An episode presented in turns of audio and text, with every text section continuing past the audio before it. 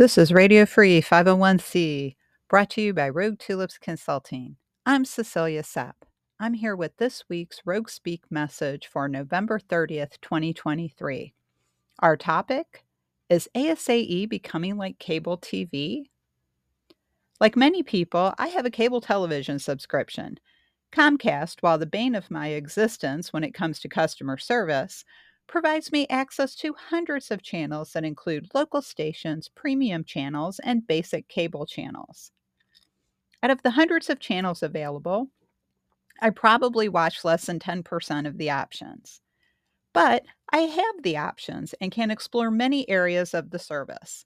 My account includes all of these choices if I use them or not.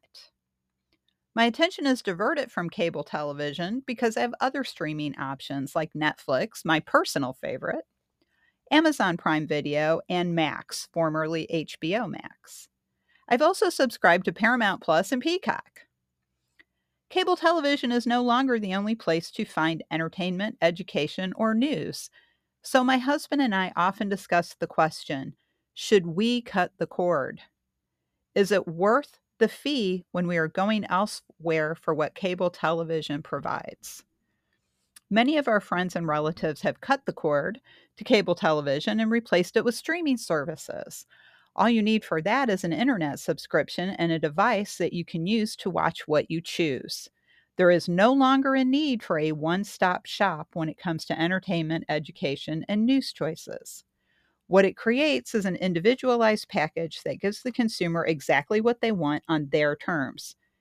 This seems like a positive, but when you start looking at it through the lens of a world that is rapidly fragmenting, it also contributes to isolation, echo chambers, and potentially higher cost. If you want to cut your cable television subscription, you have to then buy subscriptions to all the different services you want to access. These fees for individual streaming services generally run 7 to $10 per month, depending on the service. If you pay annually, you likely get a reduced fee. This could take more time to manage than the one cable subscription because you need to stay on top of how many you subscribe to, how much it is costing, and how much time you have to actually watch all these services. As I was pondering the state of affairs, I realized it's great for consumers, but bad for the community. People will eventually be siloed or segregated into smaller and smaller niches with less and less in common. There will be many theys, but no us. Sadly, after many years in my chosen profession of nonprofit management, I am seeing a similar situation played out within our professional community. It is fragmenting and isolating into smaller and smaller niches. Groups that once were part of ASAE are now cutting the cord and creating new groups because, as some people in these groups state, ASAE does not have anything for us, or they believe they can offer services to their group that ASAE does not. And I see ASAE contributing to its own demise, much like the cable companies, by not seeing this for what it is the long, slow decline to no longer being necessary or considered relevant.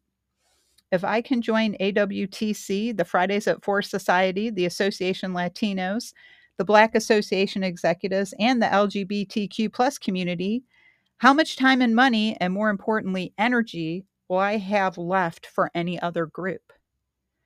This list does not take into account the state and regional nonprofit management organizations, Think of the long list of state societies and the several regional groups, and you might break into a sweat wondering how you can fully participate in our professional community. The big question is this Do we have a cohesive professional community and a focused leadership that represents all of us in these turbulent times? We are heading into an even more dangerous era where the contributions of nonprofit organizations will be more crucial than ever. We need to protect our status to continue the good work we do for the world. Whether we are feeding the hungry, training professionals, improving standards for an industry, or funding research, we are all 501c.